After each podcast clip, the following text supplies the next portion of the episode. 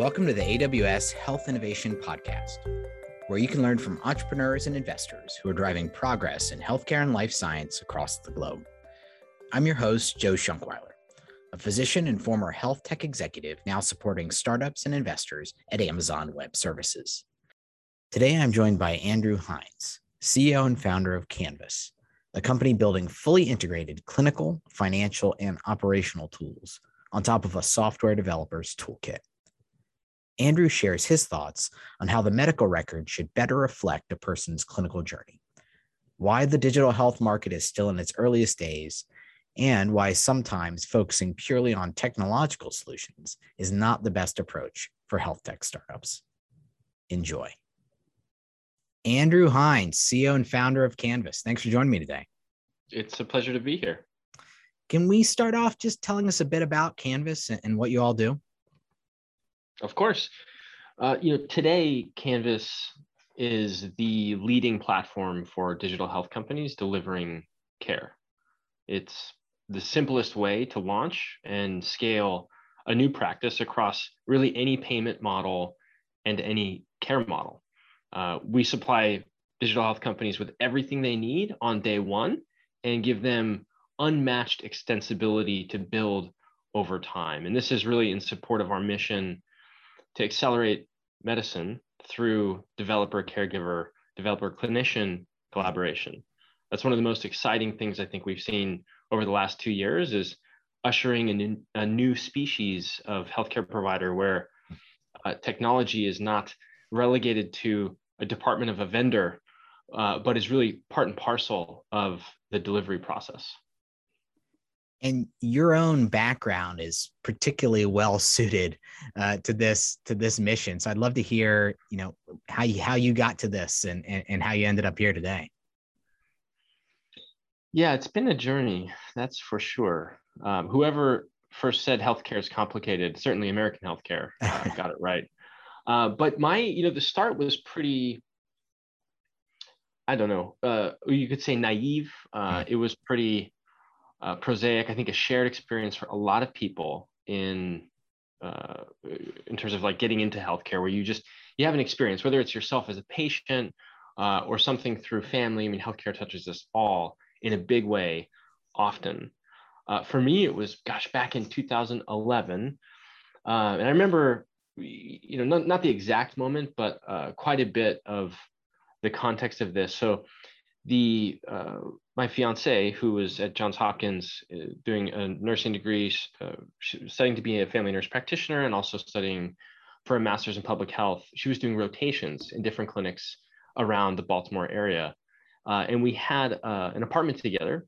I was still flying back and forth from Silicon Valley to to Baltimore, uh, so it's kind of a small apartment. but I had this little sunroom, and it was an oddly shaped sunroom, we could fit our desks together only in one way, which was sort of elbow to elbow. Right. Um, and so she would come home with, you know, with different rotations, she would be using different EMRs. And in one clinic, it was Greenway. In another clinic, it was Athena. In another clinic, it was eClinicalWorks. It was Epic, Cerner, I mean, you name it. Um, and so I just couldn't help but notice what she was doing. And I was curious, naturally very curious. And I wanted to understand what problems she was solving with the software, how it was helping her. And I just noticed, I mean, it didn't make sense to me. And and that wasn't, you know, I didn't approach it with this concept of like, oh, well, it's broken. Right. Right. It was more like there's something I don't understand here. Mm. Right. Um, and so pulled on that thread and that led to a real deep curiosity in the process of care delivery, right? How how do clinicians and patients interact? What problems need to be solved there? The context of the business around that how do you how, how do these practices work and operate? Um, deep study over a couple years and uh, you know got really close with a family practice actually in my hometown uh, that was gracious enough to let me become a part of the practice. I scribing uh, shadowing the front desk the document management team. Sadly story for another day uh, that practice ended up shutting down. Uh, like so many independent practices have over the last i don't know 10 15 years in the consolidation cycle um, but really got close to the problem felt like the experience for clinicians needed to level up in a big way and that my background in uh, in data science was an important part of making that happen. So uh, rethinking the UI, rethinking the data structure to enable a better UX.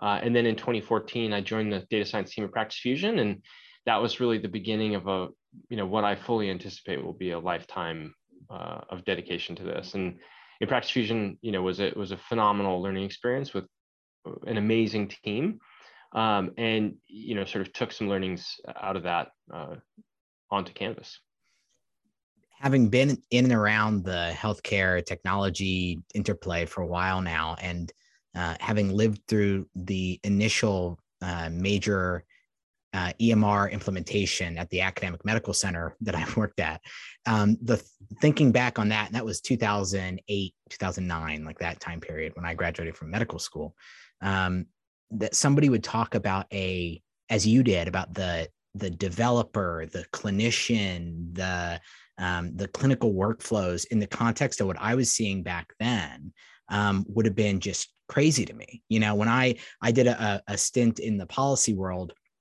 around the time meaningful use was was coming into its own, and that was sort of the first time for me personally I started to think about the possibility of the electronic medical record in a different way because before that I thought well this is just a thing that everyone hates that they're stuck doing in, right. in, the hospital and yeah. um, so it, it, talk to me a bit about that interplay because it sounds like you really lived that from the discovery phase as you were coming up with this idea.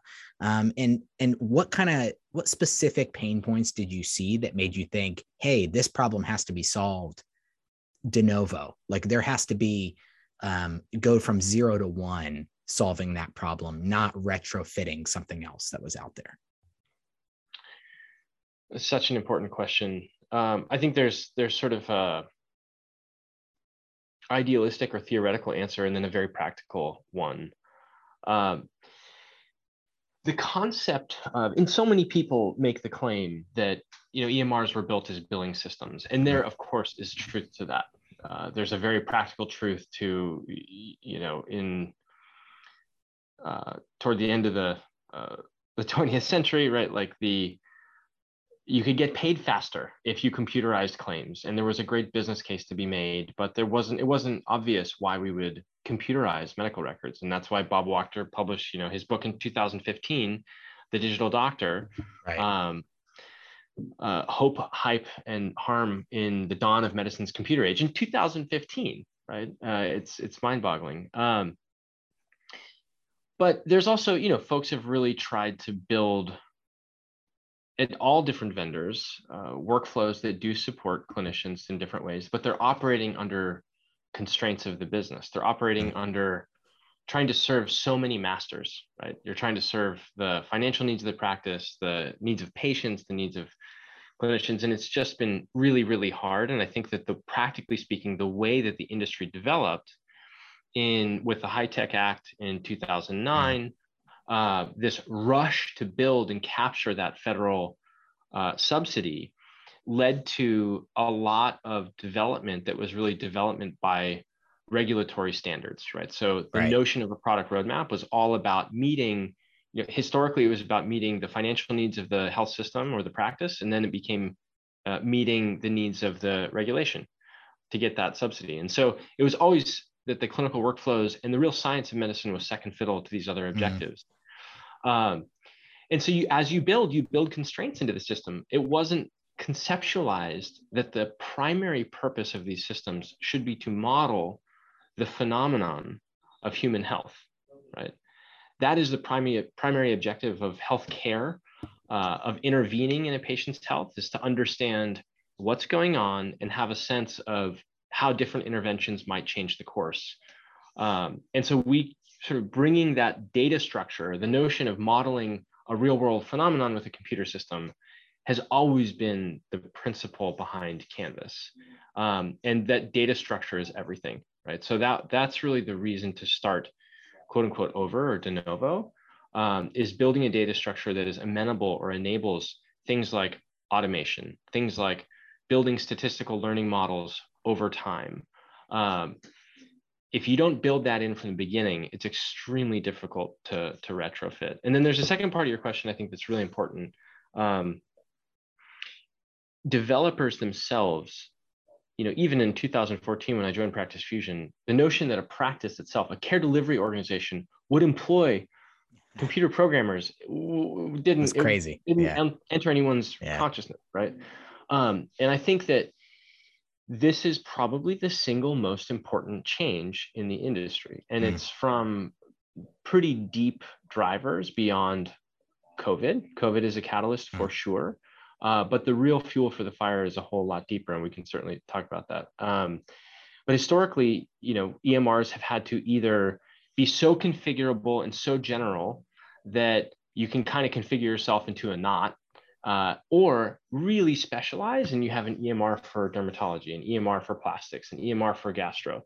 Um, and then you can get pretty close. I think this notion that care delivery companies have software engineers on staff whose job it is to support the care team in delivering, you know, meeting their care model objectives, that changes everything. And it means Right. for us, we can enable them, we can sort of take a step back in the value chain, provide all the primitive components. And uh, I use primitive in quotes here, they're quite sophisticated, but they're, they're Sure. the building block. Um, and really enable those teams to build out in extraordinary depth their specific care model to move care forward for their specific population of patients. And it takes that ecosystem change to make a business like Canvas really possible. And we, you know, over the years, moved left, moved right. We tacked over and over on the market to try and figure out how to realize the potential here. And, and now looking back, um, you know, we see it really has been developers becoming a means of production for healthcare services that's the biggest component. I was surprised uh, in my my previous roles have included uh, working with the the privilege of working with independent primary care providers and the range of their own engagement with um, their electronic medical record was interesting and instructive. But I I started to see the most engaged physicians at the physician level really tapping into that same desire that you talked about, where they wanted to have custom templates and pick lists for their most commonly encountered um, uh, conditions. And it's not just like, as you alluded to, like, and I'm guilty of it as well, the trope about billing. It's not just about billing, it was about workflow.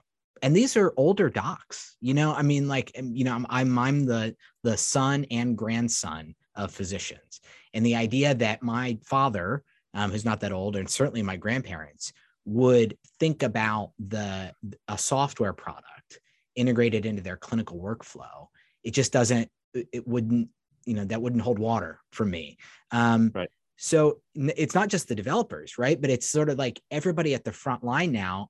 Um, what do you attribute that to? I have a couple hypotheses, but you you're living this. So what like where does that come from? Do you think? it is to use a clinical term multifactorial for sure uh, i think there's a lot of inputs here one is just the natural evolution of the population and their comfort with technology right, right? Uh, you know the notion now that medicare advantage patients or seniors are extremely comfortable with their phones Mhm. and you know with the internet and uh, and zoom and, and facetime and it's just so woven into life. So that's sort of the background context. Now, from uh, sort of a deeper or more uh, sort of industry specific driver, I think folks have felt so much pain of the systems, you know, being a blocker, being barriers, that there's a natural interest in pain relief and how we can get it, right. get things working better drivers like, and this is one you're very familiar with, uh, the ongoing steady, you know, let's say slow, but steady progress toward more value based purchasing. Hmm. Um, so far, it's been more of a burden on practices. Mm-hmm. There's more data to track, there's more uh, complexity in the computation of clinical quality measures. Uh, it's just more to do. And there have been, you know, studies, I think Health Affairs at one point estimated 50 plus thousand dollars per full-time physician just in reporting quality. Forget about improving quality, Right. but just to report it. Um, like that is a data problem. That is a software problem. Mhm. Uh, and I think that that the pain that care teams and you know even to your point, even um, you know baby boomer f- physicians like they have a, a, vested interest in solving that problem uh, at least the ones that aren't retire- retiring. And so uh, you know seeing systems start to automate data collection uh, do a better job at inferring gaps do a better job in in supporting these workflows supporting delegation ensuring that everyone's working at the top of their license getting more automation in workflows i think all of those start to build confidence and hope and optimism that these systems can really be an aid rather than than a barrier. Uh, I think the supply shortage is another huge driver, right? Mm-hmm. So we talked about value-based purchasing being one. Um, in the let's say old days of the physician-centered model, where you have the town doctor and you go, uh, you pay with a sack of potatoes. kind of, it's very easy, right? There's no the communication is direct there's that sort of sacred space between physician and mm-hmm. patient. The reality is the country needs more care than the country's capable of delivering. And teams are getting more complex and specialties are going deeper.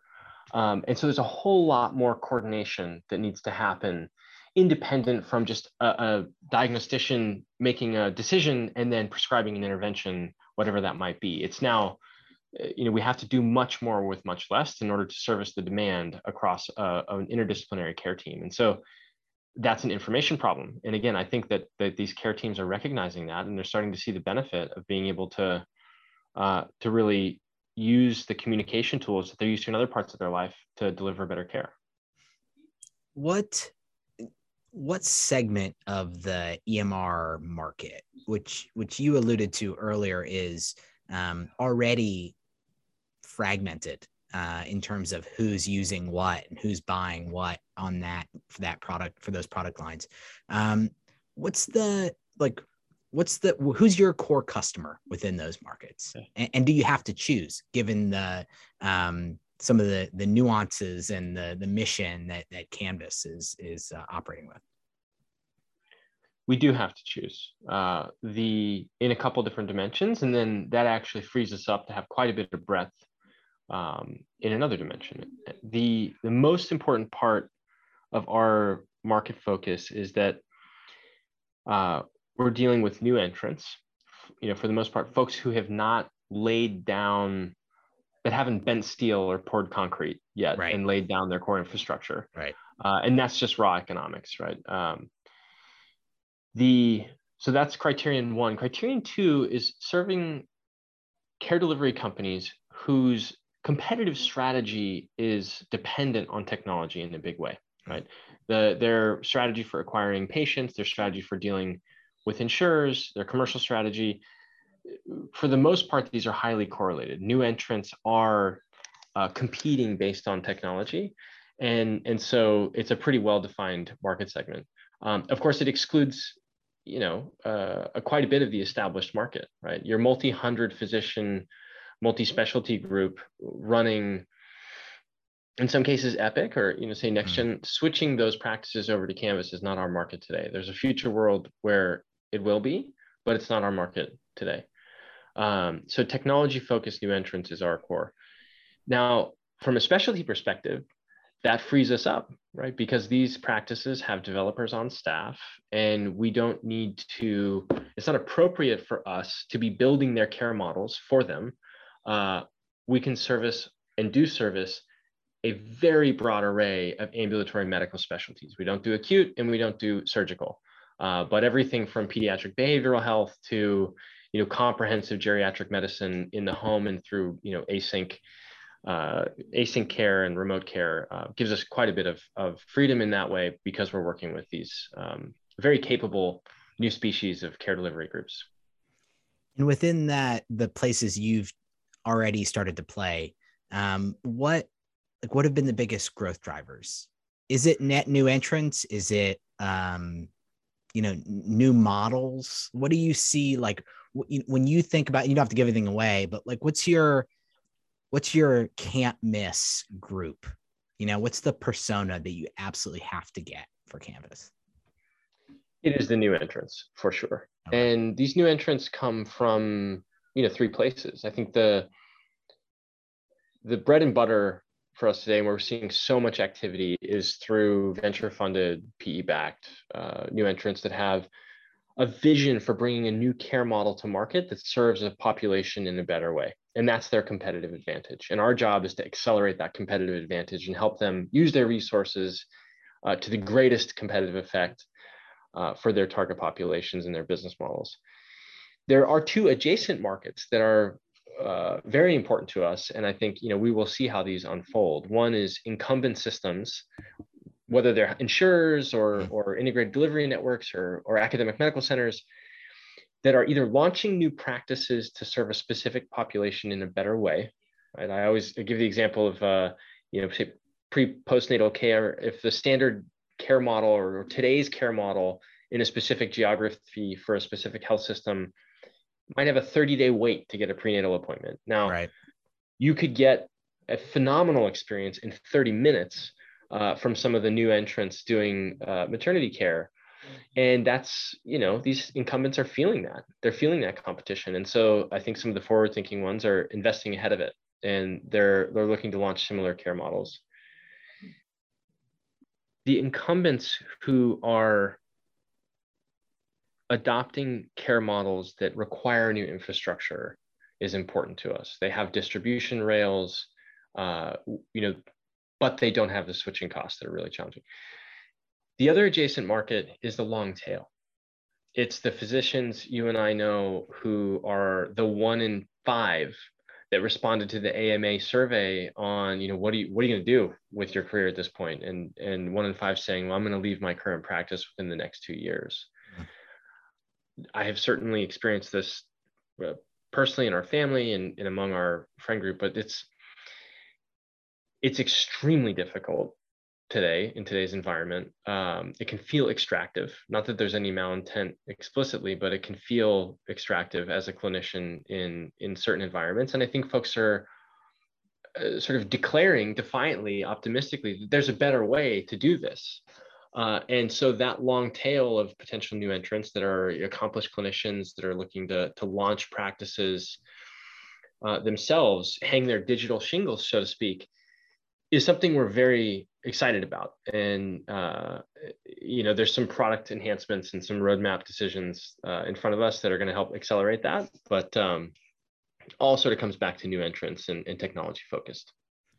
In a similar vein, I'm, I'm always curious about uh, team building, particularly as companies grow and tackle these new segments. And particularly for you all, because there's i mean you're a good example of this. There are a ton of folks that have been building solutions like this for decades in, pockets across the country and the world. Um, when you were looking when you've grown your team what's your strategy been? Do you recruit from the the traditional emr backgrounds or are you saying hey we're trying to do something new let's bring maybe a more traditional non EMR software background in and teach them the bits that need to be there um, to to to meet all the standards, but do it in a different way? Or like, what's the how do you see that balance as you're building a team? We think about it every day. Uh, I think to some degree it's idiosyncratic. Every individual brings a unique perspective, and you know you might uh, characterize them in one way or another. I mean, we see folks who come from uh, sort of big tech, but for whatever reason have developed real strong vocabulary in healthcare because their partner or their parents or their families are are in the space. And so we look for that bridging. Um, even you know folks in healthcare, uh, physicians, often younger physicians that have been writing software applications since they were 12 are very comfortable with programming and so really looking for that uh, you know there's this concept of not just t-shaped people but uh, Greek letter pi shaped people, right? We're looking for people deep in multiple subject matter areas, but the, with the context to bridge them. Um, and we've been pretty successful in, in doing that. Now, the I think the functional area matters a lot here, right? And you know, we have folks on the team from with experience from Epic and with Anthem and, and Clover and Stanford and uh, Privia, and and they're all those organizations are all known for excellence in specific areas. And we try and match that with where we really need that capability. Again with that uh, ability to bridge and, and be an open um, be open to different ways of, of doing things. So i think one fortunate um, circumstance for us right now is just that it is kind of obvious for those you know if you're paying attention it's pretty obvious that the need here is burning and there is so much inertia around not just I mean, forget about enablement. Enablement doesn't matter if you don't have people that are going to go do the mm. thing, right? And doing the thing is making healthcare delivery better, higher quality. The whole triple aim we talked about, or quadruple right. and now quintuple aim, um, like that's the thing that's burning in terms of importance. And technology has just so clearly become a competitive advantage in doing that um, that we're able to get, you know, some of the best talent in the country.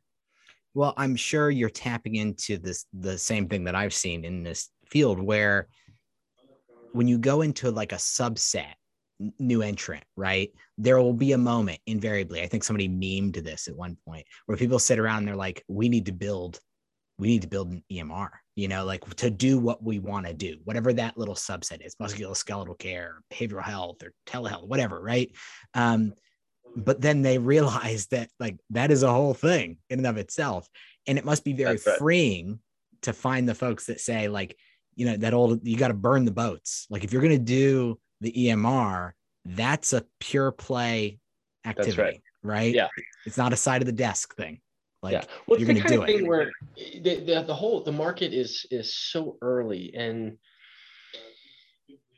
the the understanding of the problems is still pretty nascent among you know many operators entrepreneurs. And and i think it's a really good sign right? Like we the market overall just macroeconomics 101 ambulatory medicine it's a trillion dollar services market trillion dollars of ambulatory medical services delivered in the us right? Forget about surgical forget about acute.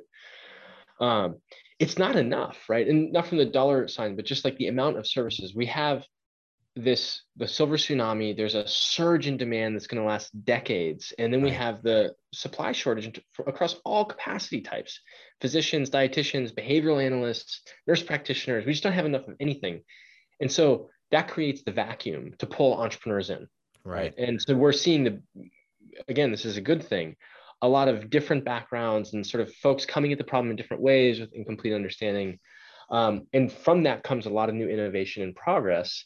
But we're in a position where, you know, I think we can lend a lot of our expertise from working with so many of these businesses to help fill those gaps and help people go faster. Uh, I think the as we mature as a market and as a really a new arm of the industry, it'll start to become obvious just like it is in, in web application development. Like no one would say let's start let's build a web app and like step one is to parse http packets. Like, right right. it's kooky. You, you just you pick a web framework and you go. Right, right. and and that's what canvas is for care delivery. Mm. like you pick an emr development platform a payments development platform and then you go. And and so you know that's like when we see that click and it, you know clicks pretty early on for most folks um, it's very exciting for them and obviously very motivating for us and our teams in supporting them. I always like to to close this with uh, some advice from folks who are actually doing this stuff, you know, on the ground. So, um, for you in particular, and you must get approached by folks about this because I know I get approached by people with who have backgrounds that look remotely like mine. But for for those in the um, in the data science space, developers who have this idea to tackle these huge thorny challenges in healthcare with technology, you know, technology enabled. What do you say to them? You know, like you're doing a big thing uh, in, in you know a new market, but with some established players. Like, how do you like how do you respond to that when people ask you?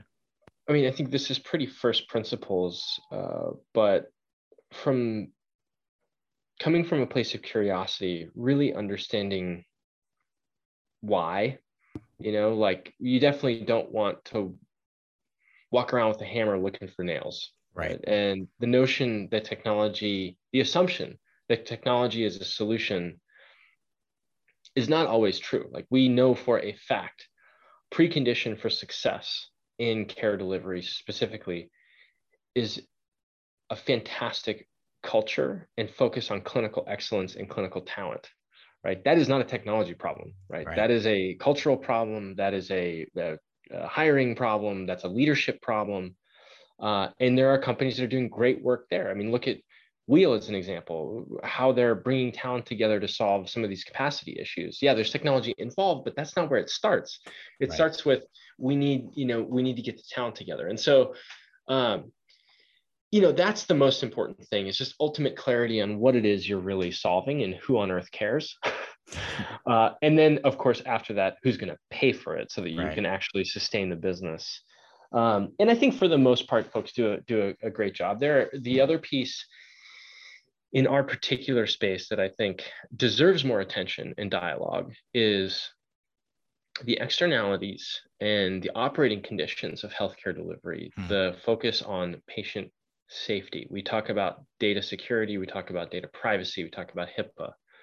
Uh, when you're in the space of care delivery, patient safety has to come, uh, in my opinion, before you know even data security or data hmm. privacy. Uh, they're related concepts, but um, but different. Um, and so I like, you know, that's the other piece that I always ask folks uh, around and, and understanding the externalities. Like what, there's a lot of good you aim to do. Let's hypothesize about what are some unexpected effects that, you know, might impact things in a way you uh, didn't intend. So, um, you know, that's a factor of healthcare being high stakes and high complexity. But I think it's what it takes to be in the space. And, and what we're really aiming for is not to shave pennies and make one tiny little piece of the process 2% better. You can build a $100 million business on that in American mm-hmm. healthcare. That's possible. Uh, is that really what you want to do? Or are we aiming to finally get the change that we think Americans deserve? That's that's the open question. Andrew Hines, CEO and founder of Canvas. Thanks for joining me today. A pleasure, Joe. Thank you. If you enjoyed the show, please leave us a review and rating. It helps others find us. To learn more about how AWS supports startups, please go to aws.amazon.com slash startups.